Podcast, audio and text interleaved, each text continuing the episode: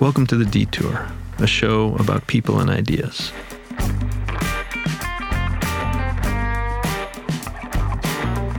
I'm Adam Davis. Do you remember what, and maybe whether, before all this, you thought about immunity and community? Did you think about immunity at all? What do you owe to other people on the bus, to the neighbor's kids that come up to say hi, or to your partner, or your partner's parent, when your actions impact each of them? What do they owe you? What do we owe each other as citizens? Today, we explore how community can be a source of mutual contagion as well as mutual support. With Eula Biss, the author of four books, including Notes from No Man's Land and On Immunity An Inoculation. You'll notice throughout this conversation that Eula repeatedly mentions how much she doesn't know. The COVID 19 pandemic has been an ongoing dunk in what we don't know. This episode might reveal things you don't know. This conversation happened seven years ago. At the time, California had removed exemptions for vaccinations, and Portland had just voted no on fluoride for the fourth time. The passage of time has changed how this conversation feels, and we'll change it again. Uh, the first thing I want to say is a big Portland welcome to Eula Biss.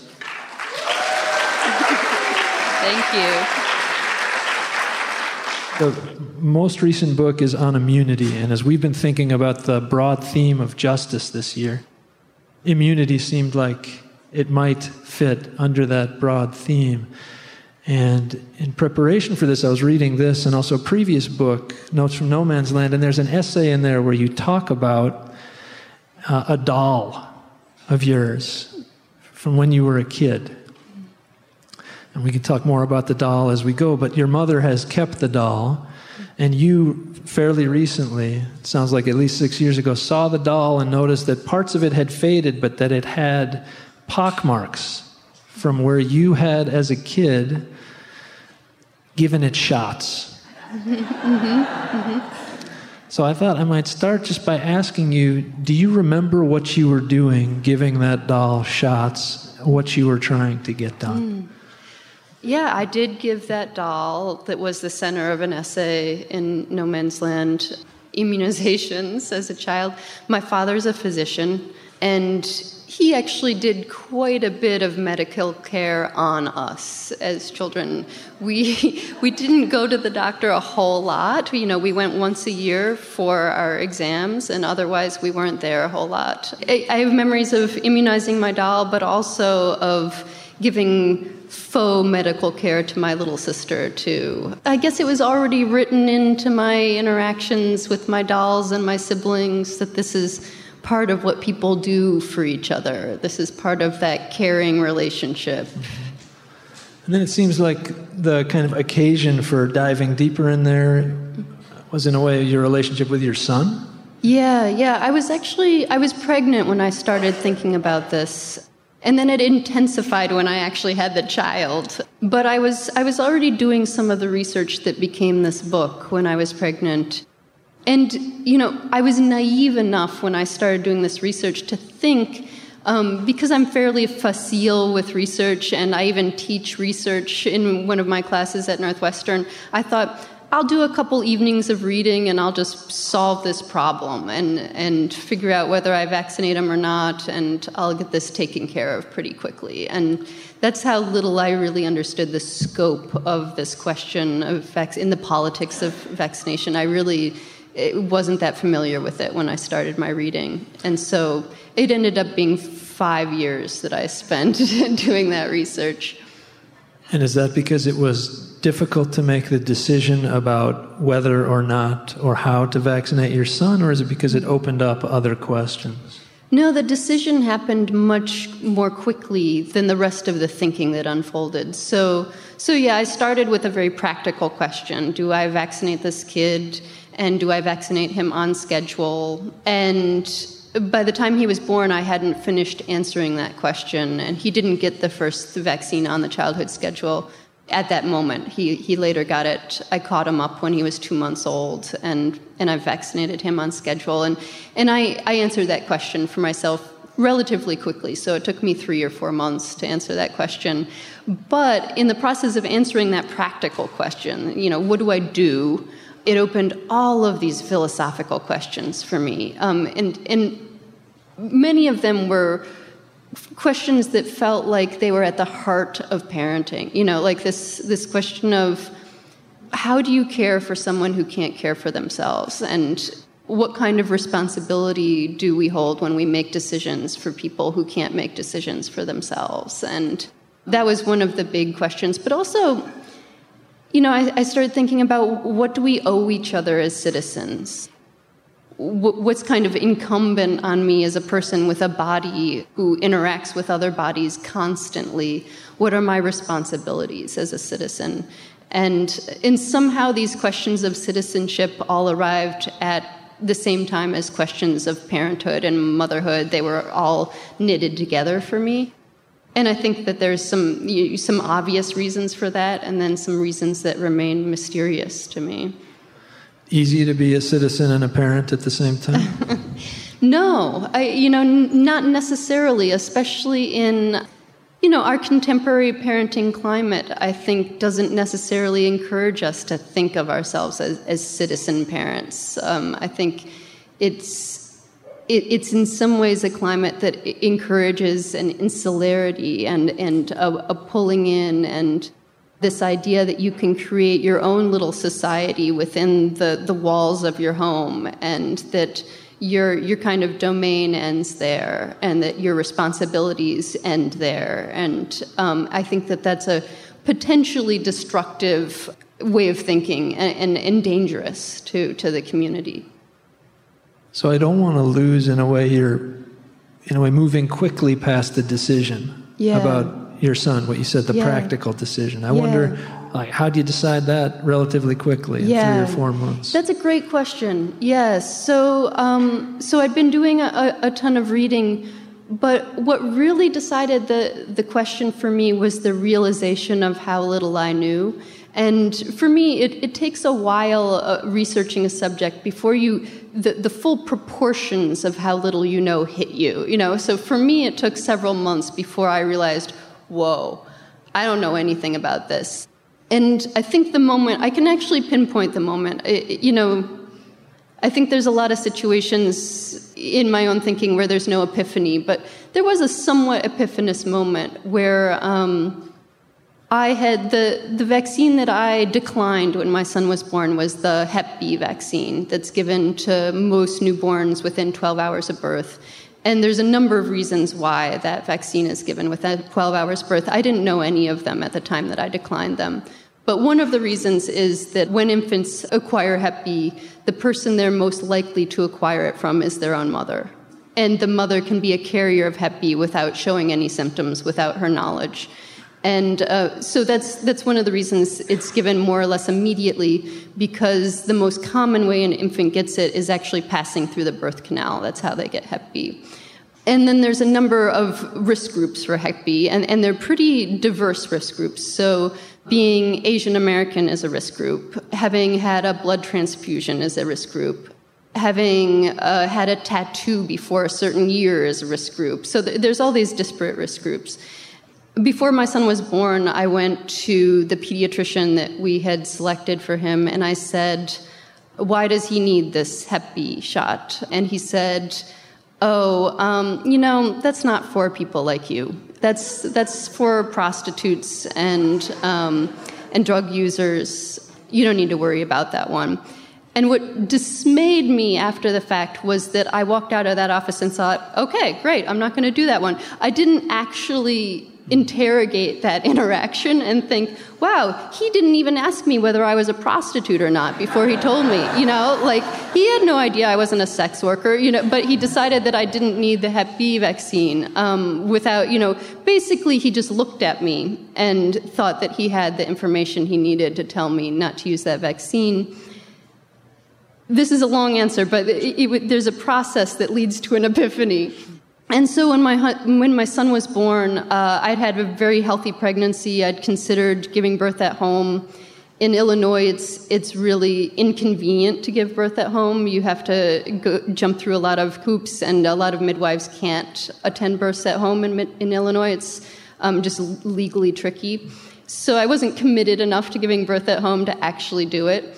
Um, so I had a midwife birth in a hospital, but a low risk, healthy pregnancy and uh, had a very, very rare complication right after my son was born and lost half the blood in my body very, very quickly within 10 minutes and um, was rushed to surgery and given a blood transfusion because I was having difficulty breathing.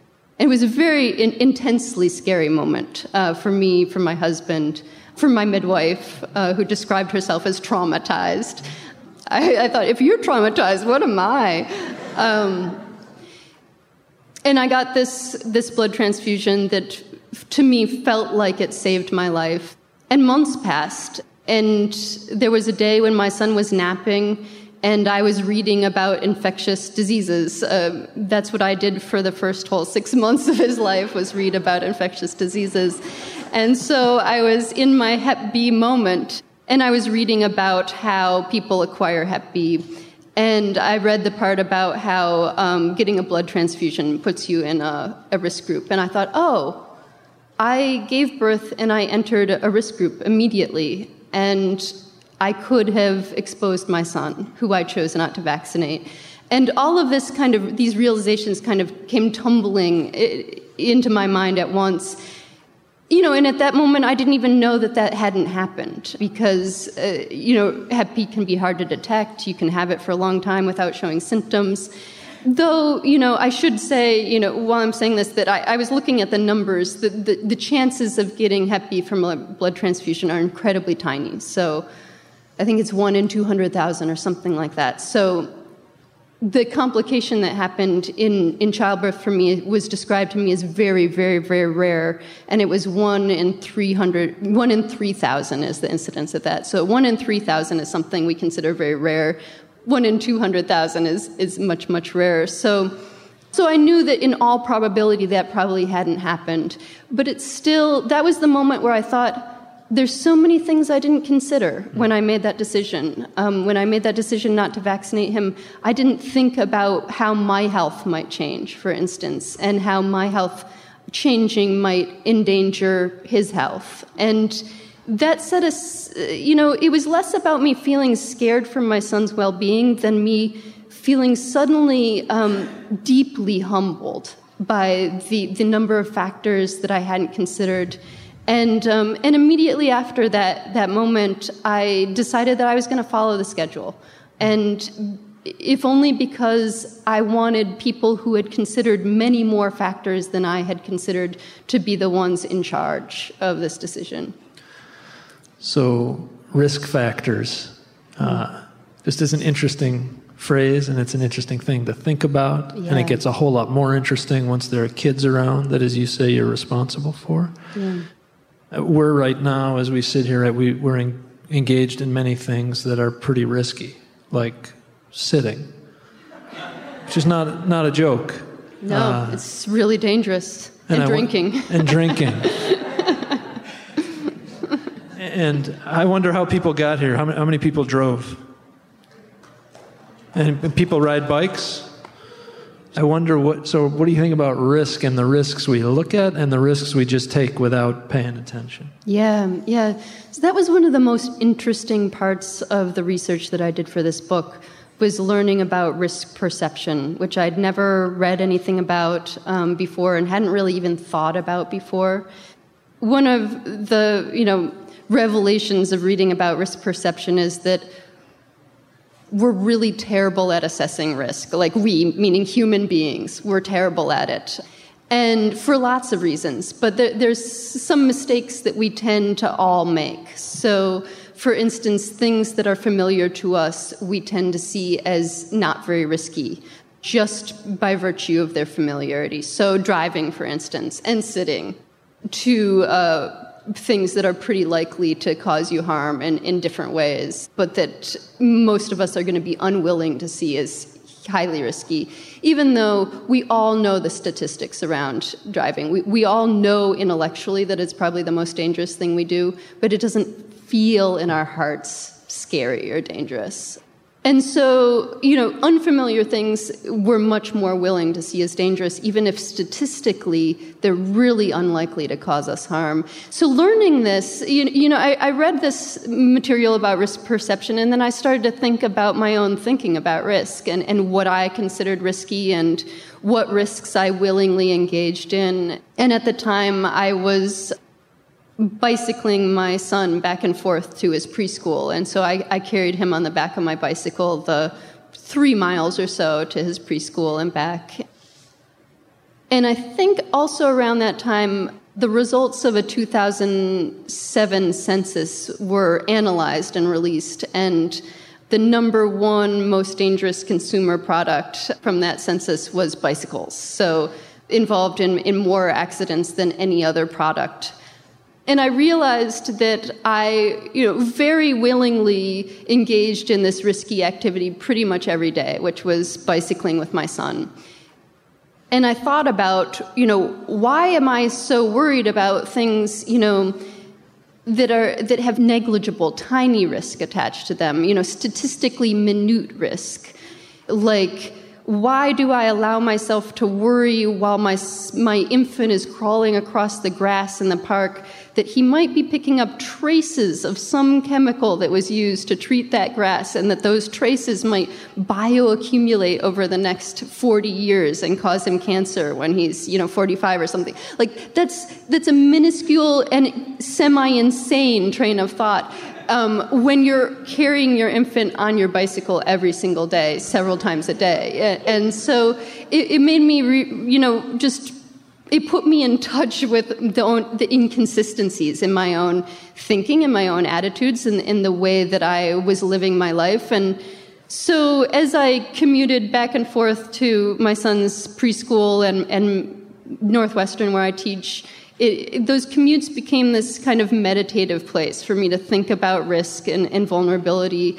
And, you know, one of the things I would think about is, why am I doing this? And and I think this is probably similar for a lot of people who who bicycle around. I like it.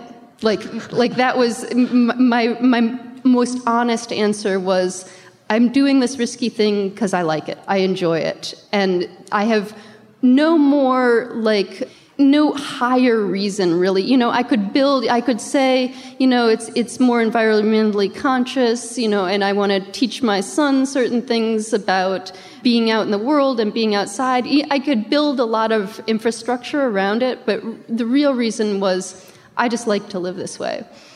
And when I set that against my own concerns around vaccination, you know, eh, eh, thinking about these statistically small but real risks that attend vaccination, and, and how concerned I was with these small risks, even though I knew from all my research there were real compelling moral reasons to engage in it, reasons that were really in alignment with some of my most dearly held values.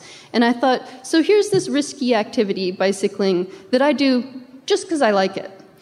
And here's this much more statistically safe activity that I'm scared to do, even though it's really supporting things that I think are deeply important. So that makes me think again about what your what that pediatrician said. Mm-hmm. So you're not in one of those risk groups. It right. sounds like now you're saying, well, there's there's at least a couple of ways to answer that although I wonder which one, if either, would be persuasive. You've talked some about the first one, which, which is actually I'm in more risk groups than you might know. Yeah. Or I could be. But the second one that you're just pointing to now seems to be a moral response. Yeah. And I guess I wonder what you mean. As I was learning more about how vaccines work and why, for instance, we encourage 100% of the population to, to vaccinate themselves, I learned that and this was very surprising to me. I didn't know about herd immunity. I didn't know how most vaccines um, work. I learned that with most vaccines, and this isn't true of every single one, so it's, it's for the most part not true of the tetanus vaccine, but for most vaccines, a majority of the population is being vaccinated to protect a certain vulnerable minority. An example is uh, pertussis. Pertussis is not a serious disease for many adults, though I have a friend who got it as an adult and broke a rib coughing. It, it can be an unpleasant disease for adults for sure, but it's a very dangerous disease for infants, um, especially infants under one. So, a huge number of people, the majority of people are not under the age of one, get vaccinated in order to protect that one vulnerable minority. Same for rubella. So, rubella is not a very serious disease in most cases, but it's an incredibly serious disease for an unborn baby. So, a huge number of birth defects before we started vaccinating against rubella were caused by rubella infections in pregnant women. So, we vaccinate the herd to protect the pregnant women and their unborn fetuses. And I could kind of go on and on. This is for almost every uh, disease, especially influenza is another one. Influenza's it changes from year to year, but in most years, the seasonal flu is most dangerous to the elderly. That particular age group is also the age group in which the vaccine is least effective. So, part of the reason that we have this recommendation for pretty much everyone to get a flu vaccine is because if everyone does it, we can all together protect the elderly who are among us. So, when I learned this, I started thinking, Number one, this is incredible because there's very few situations in our society that I can think of where the majority is called upon to take a bodily risk to protect a minority. We do, you know, this is a foundational kind of American ideal, right? Is protecting a minority, but we're not usually called upon to give something up to protect a minority. And to me, that, that felt extraordinarily important. And it, when I learned this, I thought, yes, I want to participate in that. I, I believe wholeheartedly in a majority giving something up, giving up some of their safety or comfort in order to protect a more vulnerable minority. A majority being called upon to give something up to protect the minority. It sound to me, it sounds uh, compelling, and then I also wonder the way you put it that argument is hard for me to see how many ways I do or don't do that in my life. So I just wonder are we explicitly called upon to vaccinate because it's for the good of the minority, or mm-hmm. how does it function, mm-hmm. that argument? Well, you know, I, I'm actually exaggerating a little bit there. Or I'm not exaggerating, I'm doing the other bad thing, which is distorting a little bit there's all this, you know, computer modeling and, and other high math that goes into looking at vaccination and, and how it's affecting populations. But the finding of a lot of this complicated math is that it's not wholly altruistic what we, we do when we vaccinate. In almost every case, there's a benefit to the individual as well. So, for instance, influenza is a good example, right? In part because it's pretty unpredictable. We know that the elderly are especially susceptible to bad cases of influenza and have really high rates of dying from influenza. But people who are 30 die of influenza too. People who are uh, six die of influenza, teenagers die of influenza, babies die of influenza. So it's not against your interest to be vaccinated, but you are participating in a system that's not expressly, you know, if you're say me, if you're you're 38 and basically healthy, the, the encouragement to be vaccinated against the flu is not just for me my doctor definitely has my interest in mind when she recommends that. You know, she asks me a bunch of questions, and one of them is, you know, what do you do? And I say, I teach at a large university. And her next recommendation is, you should get vaccinated against the flu. And she's definitely thinking about my health when she recommends that.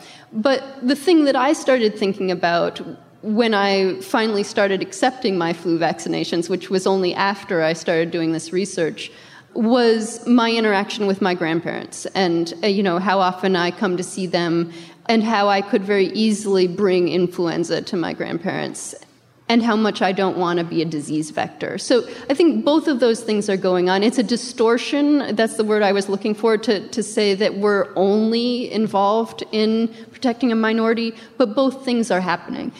When I was thinking through this question of which diseases will I vaccinate against and which ones won't I, One disease that I thought I'd feel very comfortable allowing my son to get was chickenpox, um, in part because all four children in my family had chickenpox. You know, I remember it vividly, and I didn't think it would be a terrible thing for him to get chickenpox. And not too long after I was thinking that through, my son and I were playing on a playground where we play very frequently that was shared, this playground was shared by a daycare center for underprivileged youth. So the people who worked at this daycare center were all volunteers, and the children um, were children who came from very poor families. And it was very obvious that they lacked for a variety of things. Some of the children were really underweight for their age. Um, some of the children weren't talking and they were old enough to be talking. Some of the children just their clothes were inadequate. And you know, so it was it was obvious to see that these kids didn't have everything they needed and probably didn't have the greatest access to health care either. And that's one of the inequalities in our country that I think has to be factored into this conversation is the fact that we have unequal access to health care in this country. And as I played on this playground with these kids, I thought about how I would feel if my son gave one of these kids, or all of them, chickenpox. And I realized that I would be really uncomfortable with that, and that I was fine making the decision about chickenpox for my son, but that I didn't want to be making that decision for somebody else.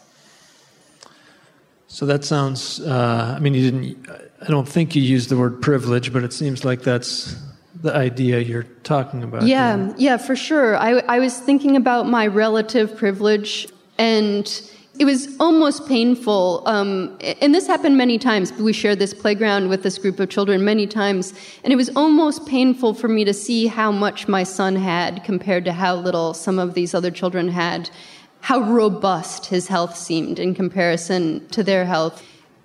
And I did, I thought about all the, the many layers of privilege. You know, part of it was money, nutrition, education, but there was also just that pure, like, access.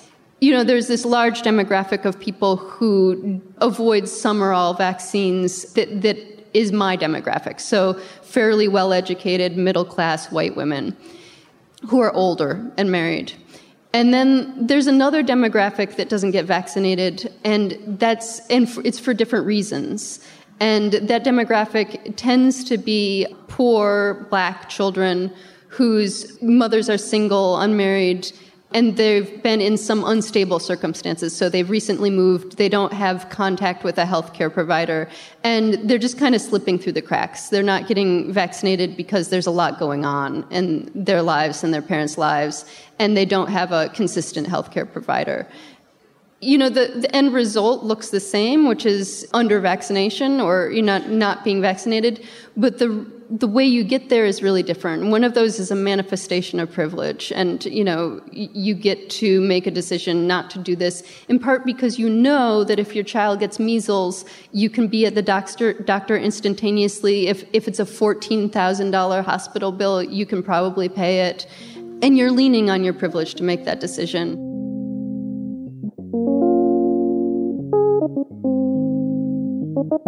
You're listening to The Detour by Oregon Humanities. I'm Adam Davis, and today we're speaking with author Eula Biss on immunity.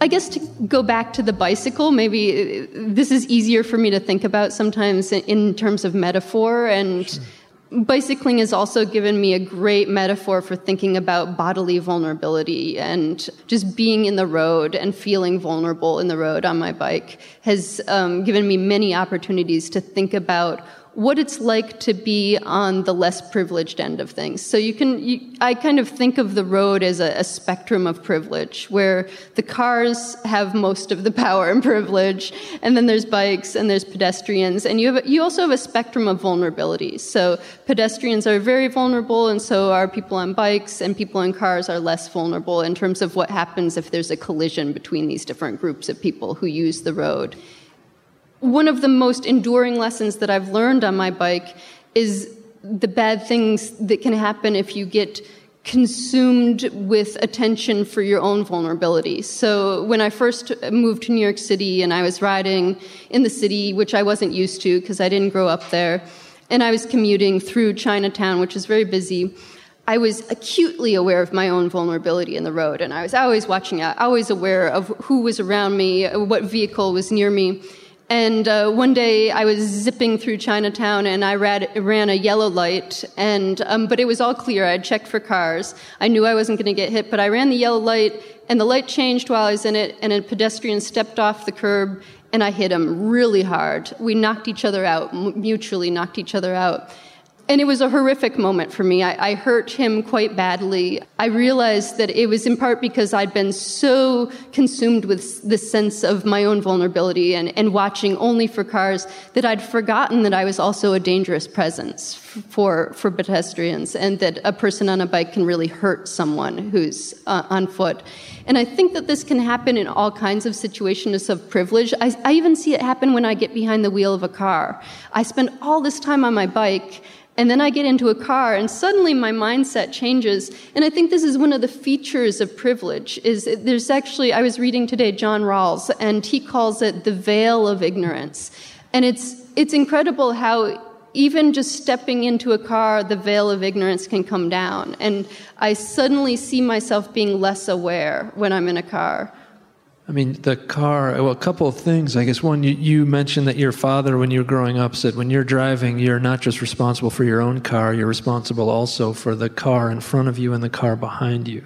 Yeah, um, which is why I can't drive now. It's well, in a way, that's where I was paralyzing. That's paralyzing. That's where I was headed. Yeah. Is and it and it, this is going to seem roundabout and it may be roundabout, so I apologize in advance. But thinking about the biking, and I too used to live in Chicago and then moved out here, and riding a bike is such a different experience here because in Chicago, you know what the terms are. Mm-hmm. Yeah. You know, yeah. everybody's just trying to get where they're going as fast as they can, and screw you if you're in the way. Yeah, yeah. And you come to know how to ride in that. And then I get out to Portland, and people stop, and uh, they look around, and they tell you to go first and it feels really dangerous. this is not meant to be a comment about biking, it's meant to be a question about privilege, uh, which is like, it seems unlikely that most of us will walk through the world thinking first about how we might negatively affect other people. So I guess I wonder about that as a way of thinking in the yeah. world as a way of thinking about privilege and how it should affect our movement through the world. I think that this is what part of what the term consciousness raising means, right? Where I do think, I think of the kind of consciousness that I have on a bicycle now as a split consciousness, where I'm aware of my own vulnerability, but I'm also aware of the vulnerability of, say, a pedestrian. And, and I think that both of those things are necessary. That doesn't mean that I have to ride with only a pedestrian in mind, right? Or stop where there's no stop sign, you know, because a pedestrian is there that actually does get dangerous. You know, I've had these interactions too where um, someone will try to wave me through a stop sign or something, and I think, no, these rules are here to keep us all safe. If everyone just stops at the stop sign when they're supposed to, we're all cool. But as soon as people start get waved through, then we get confused, and then I'm going through because you waved me, but that guy didn't see you wave me, and so that guy hits me, and you know, it, it, it, there, there is a reason why these rules are here. And this is part of why we depend on, on sound social policy. You know, so we don't have to go through the world constantly trying to, to figure out what the people who are less vulnerable than us or more vulnerable than us need from us. We need social policy that has thought that through already. I was mentioning you, to you earlier that I was rereading John Rawls' Justice as Fairness, and he's got this idea that has an, an, odd term. It's called the original position, right? And, and the original position is it's almost like a test for social policy. To figure out whether this policy is fair or just, you think about how it would affect people who are in really disparate positions. So you, you have to think of this policy not only as uh, the, the person that you are, but as a person that you could be if you don't know who, who you're going to be born as. So how do I feel about this policy if I'm someone who's HIV positive? How do I feel about this policy if I'm someone who's being treated for cancer and has a suppressed immune system? How do I feel about this policy if I'm a single mother who works two jobs and I uh, don't have any health care for my children? How do I feel about this policy if you're over the age of 70 or if you're under the age of two? So you've got to, you've, and, and so this is kind of a test. Is this policy favoring one powerful group, one privileged group, and is it really serving that group? Or is this a policy that's serving everyone? And, does that make it a fair policy? And I think what we need to strive for, and this goes beyond individual interaction, is you know this is like effective traffic laws right is is social policy that is just looking at what's going on in many states right now around the country the the trend seems to be in the other direction where there are uh, there's let the laws, the social policy seems to be moving toward more room for exemptions, less mandatory vaccination. And I guess I wonder first why you think that is, and second, uh, kind of how that feels it's partly a result of us seeing some of those contingencies when the when the measles epidemic happened. So one of the the very um, highly publicized cases was a family who had a child who was being treated for cancer, and his immune system was suppressed, and it wasn't safe for him to go to school because he had too many classmates who were unvaccinated, and if he caught measles within his suppressed immune system, it would be disastrous. I think that gave people an opportunity to project into another position in society and think, what would I want if I if that was my kid, if I was in that situation, what would I want? And and I think part of why that isn't happening in some other places is that we've got a lot of emphasis culturally on on our individual vulnerability and and the people who tend to be the loudest are the people who are privileged so, like me, upper middle class, white, well educated, and really concerned about the risks that our child is subjected to through vaccination. And that's the butt that we're trying to cover. A- another part of my research for writing on immunity that really hit home for me uh, in an emotional way was thinking about who my community of contagion was. So, and I realized that that wasn't necessarily what I thought of as my community.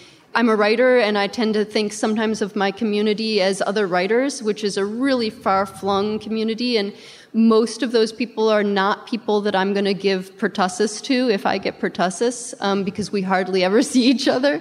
But I, I realized I had a little bit of, I think, what some people call medical student syndrome when I, I spent quite a long time reading about infectious diseases. It was actually after two or three years of this that I thought I had pertussis. And, uh, and it's true, my symptoms were consistent with pertussis. And, and it was pertussis season, which, you know, cases peak in warm weather. It was August, and I'd had a cough for over two weeks, which is one of the defining characteristics of pertussis. And this is one of the tricky things with pertussis, and another reason why we vaccinate against pertussis no one gets diagnosed with pertussis until they've been coughing for over two weeks. So that two week span that you've been coughing is a span of contagion, right? Where you can, in, in that period, it looks like just a bad cold. And you only begin to have the suspicion that it might be something more than a bad cold after you've been coughing on people for two weeks. And so I had actually, I, I, did have this bad cold that made me cough for um, a month, actually. But I, I, after coughing for two weeks, I started to feel nervous. And I felt nervous in part because for the first couple days I was sick, I'd stayed home, but then the only symptom I had was a cough. And I'd been doing a lot of things. And, and I'd been um, taking my child to daycare, for instance, and at, at, his preschool, he was three years old, which meant that a whole lot of mothers around me had just had their second child. So there were all these newborn babies there in the hallway of the preschool when I was dropping my son off, and I was, you know, breathing air on them and coughing near them. And I thought about how many of those babies, I didn't even know their parents' names. You know, they, I was just crossing paths with them. If I gave their kids pertussis, I might even never know that I gave their kids pertussis. And, and then I started thinking about all the other people that I touched during a day and that I came close enough to, to cough on. And I thought about the librarians where I write in the public library. I thought about the other people who use the public library, which includes a lot of homeless people. Um, I thought about the people that, uh, the cashiers at the grocery store where I'd been going. And I realized that I had this like immense web around me of people, many of them I didn't even know them. I wouldn't necessarily think of them as my community, but they were part of this community of contagion. And that became for me, you know, somewhat terrifying idea. Like I could have given this disease if I had it, which I didn't, it turns out, to anyone. But it also, you know, as I continued to ponder it, it also became a beautiful idea to me. This, this, it became an occasion for me to understand my true community and how many interactions I was having with people every day. And for me, the, the awareness of the, the, the reach and stretch of that web was very beautiful. As I've been reading and rereading some of your essays, it's I've had this story, a William Carlos Williams story. So again, another generalist in a way, a doctor, but also a poet, and this story, the use of force. I don't know if anyone knows that story. It's this very short story about a doctor going to pay a house visit to a young girl whose parents suspect she may have diphtheria. Uh, so it's a public health question. They need to know both for her own good and for the good of the community in which she lives. And the girl does not want the throat culture, the swab. That she's fighting it like crazy. And the doctor, in whose head we get to see what he's thinking, he kind of falls in love with her resistance to his trying to do what he kind of knows is right. Mm-hmm. Um, and it, I, I guess the question I want to ask is related to what you said earlier about why we ride bikes because we like it. And something you said too about how this is one case where the government sort of gets in our body in some invasive way. There's something about the image and the experience of vaccination uh, that feels like, you know what? It runs against self rule. Mm-hmm. And if I'm in charge of myself, I can say what I want about what goes into and doesn't go into my body. And I wonder mm-hmm. sort of uh, the last thing I want to ask before opening it up about that kind of. Uh, it's not a solid argument, but it seems to me it's a strong feeling. Yeah, yeah. No, that's a great question, and that was one of the one of the big struggles for me as I was writing this book. I didn't know what I was going to end up saying or thinking. At a certain point, I, I began to discover it, and I was deeply disappointed that what I was saying was follow the rules? You know like th- not only did that strike me as you know a, a, sad conclusion but it also seemed like a totally unsexy book that i'd never be able to sell you know like uh, i thought really really hard and what i came up with was do what you're told.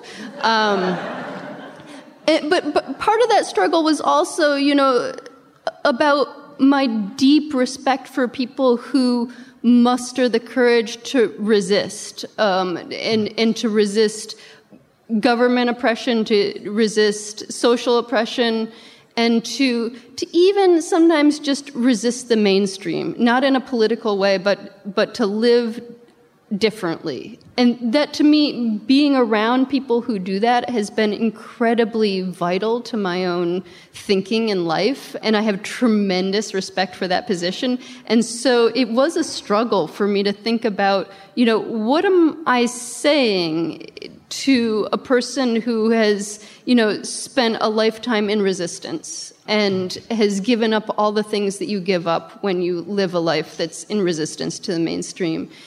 And I guess two things came out of that long struggle for me. One of them was seeing, you know, the way I thought about it when I was writing was opting out of opting out is not the same as opting in.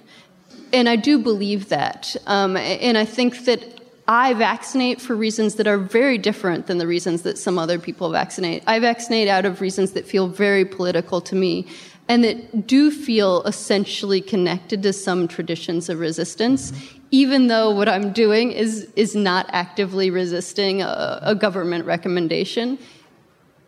But the other thing that came out of this uh, that I think is, is maybe even more important is a respect for the, the, fact that we we really owe a lot to vaccine safety advocates, right? To people who have, for instance, there's a father whose child. This was only about a decade ago. His child developed uh, complications from the polio vaccine that we were using at the time, which was the Sabin vaccine.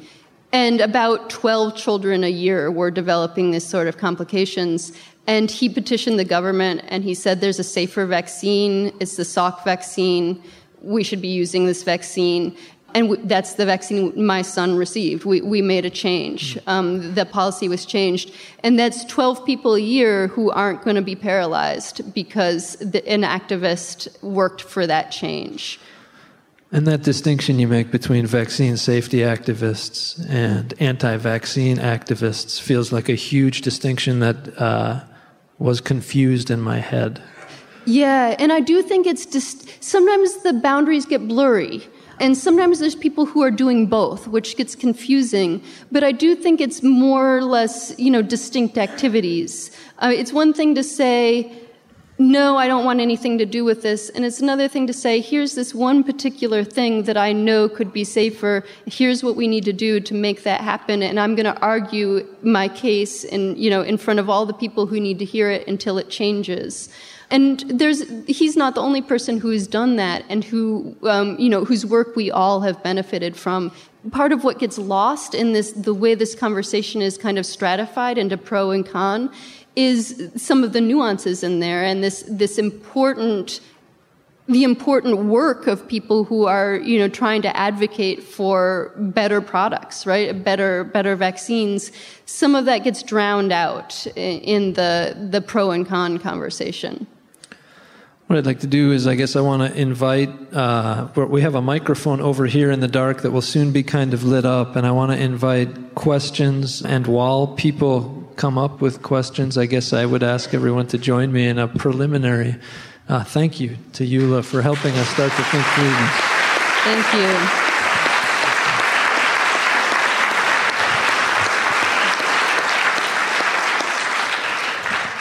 Appreciate your comments regarding those who are concerned about vaccine safety and vaccine hmm. safety advocates.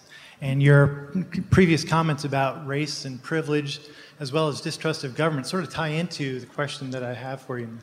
Uh, just yesterday morning at the uh, House of Representatives, and Congressman Posey addressed the issue of research and scientific integrity. And he pointed out that he's received documents from Dr. William Thompson, who's a CDC researcher, who along with four other researchers in 2004, published a study on an autism case study involving an MMR vaccine. And as part of their protocol, when they set up that study, they set up certain parameters regarding race. And when they reviewed the results, they found that there were some statistically significant results regarding race. And the four of them got together and purposely dumped documents into a garbage can and re- did not report those results in the race, in the study that was published.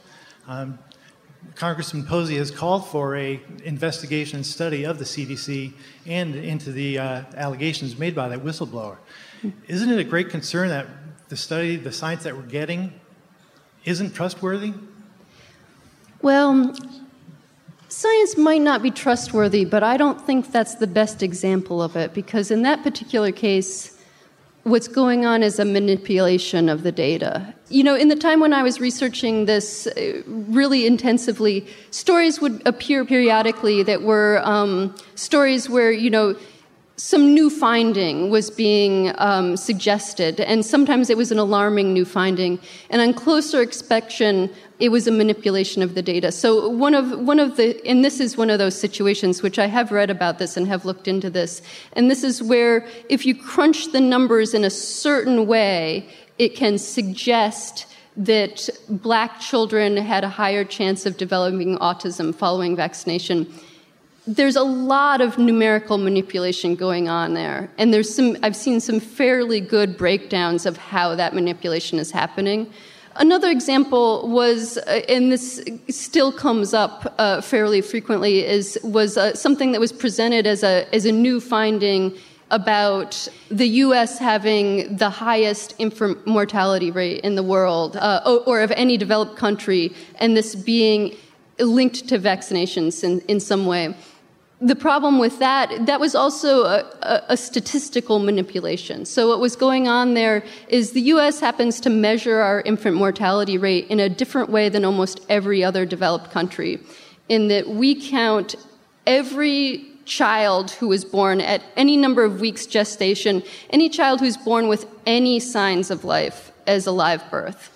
And so a lot of countries don't count as a live birth a baby who's born before a certain number of weeks of gestation, even if that baby lives. They're not counted as a live birth. It doesn't go into their, their numbers. They also don't tend to count as a live birth a baby who has only, say, one sign of life. And so we're really measuring infant mortality in a different way than, say, Germany is. And so if you compare our infant mortality to Germany's, it can appear at first blush to be remarkably higher. And that, that seems concerning. If you then look at where those numbers are coming from and why one is higher than another, the, the alarming aspect disappears. And that's the same thing that I found in this story that you're, you're bringing up about this suggestion that, that black children had a higher incidence of autism. This, this was really a numerical manipulation that doesn't, once I looked at it quite closely, cause me any sense of alarm.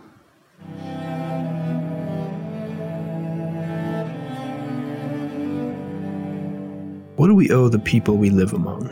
And what should we be able to expect, and possibly even demand, from them? What kind of responsibility do we hold when we make decisions for people who can't make decisions for themselves? How do we live with uncertainty? How do we change our minds? You can find a link to our full conversation with Eula in our show notes, along with suggestions of her work picked by our staff at OregonHumanities.org. You can support the show by subscribing wherever you get your podcasts or by sharing it with a friend. We'd be really grateful. The Detour is made possible by the National Endowment for the Humanities. I'm Adam Davis. Our producer is Kieran Bond. Our editor and engineer is Dave Friedlander.